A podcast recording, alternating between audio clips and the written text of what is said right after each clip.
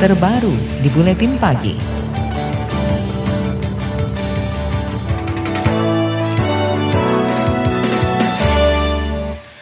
Badan Pengawas Pemilu atau Bawaslu mengawasi aktivitas di media sosial selama masa tenang kampanye pada 14 hingga 16 April 2019. Pengawasan dilakukan bekerja sama dengan Kementerian Komunikasi dan Informatika. Ketua Bawaslu Abhan mengingatkan peserta pemilu, tim kampanye, capres dan cawapres maupun partai politik agar tidak berkampanye di media sosial pada masa tenang. Hal itu melanggar undang-undang tentang pemilu. Maka ketika masuk masa tenang tidak ada kegiatan namanya kampanye dalam bentuk apa pun dan itu bisa larangan bisa masuk kategori sanksi pidana pemilu berupa kampanye di luar jadwal. Ketua Bawaslu Abhan juga menambahkan, Bawaslu telah mengeluarkan surat edaran kepada sembilan platform seperti Twitter, Facebook, dan lainnya agar tidak menyebarkan iklan kampanye selama masa tenang. Selain itu, Bawaslu juga meminta masyarakat tidak berkampanye di media sosial, semisal dengan menyebarkan konten rekam jejak, citra diri peserta pemilu, baik konten baru atau konten lama. Sanksinya pidana hingga penonaktifan akun media sosial pelaku. Wakil Ketua Tim Kampanye Nasional Jokowi Ma'ruf Amin Arsul Sani meminta para pendukung relawan tim 01 dan partai politik mematuhi aturan masa tenang dengan tidak berkampanye. Tidak hanya di media sosial, namun aktivitas kampanye yang turun langsung ke masyarakat hingga hari pemungutan suara. Pertama kepada seluruh jajaran elemen pendukung 01, baik dari partai politik maupun dari relawan ya, untuk bisa di apa hari tenang ini, tiga hari tenang ini benar-benar menjaga ketenangan ya.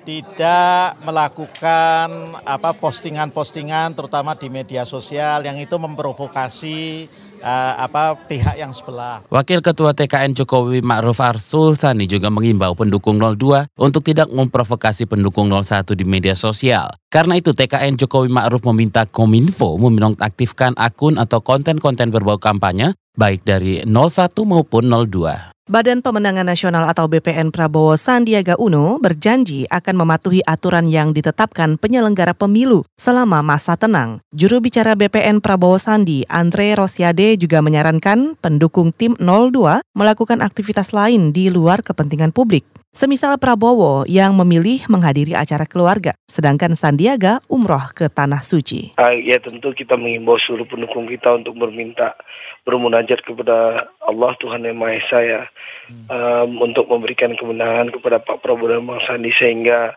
tujuan kita agar Indonesia adil dan makmur bisa tercapai.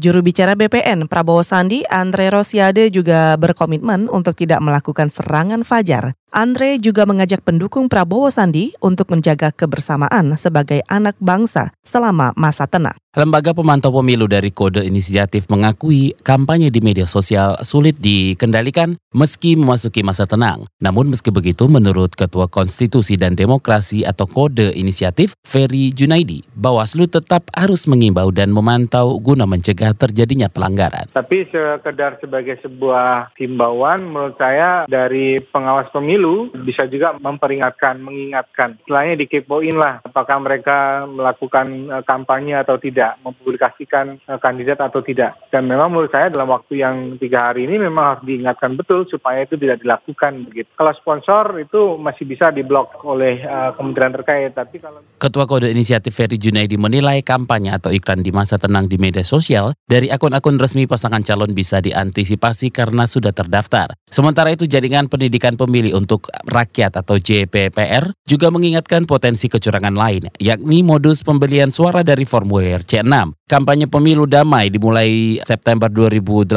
hingga 13 April 2019. Tiga hari sebelum pencoblosan, yakni 14 sampai 16 April adalah masa tenang. Sesuai Undang-Undang Pemilu, seluruh aktivitas kampanye dilarang di masa tenang. Saudara, Indonesia Corruption Watch atau ICW meminta masyarakat tidak memilih caleg yang tidak melaporkan harta kekayaannya. Informasinya sesaat lagi, tetaplah di Buletin Pagi.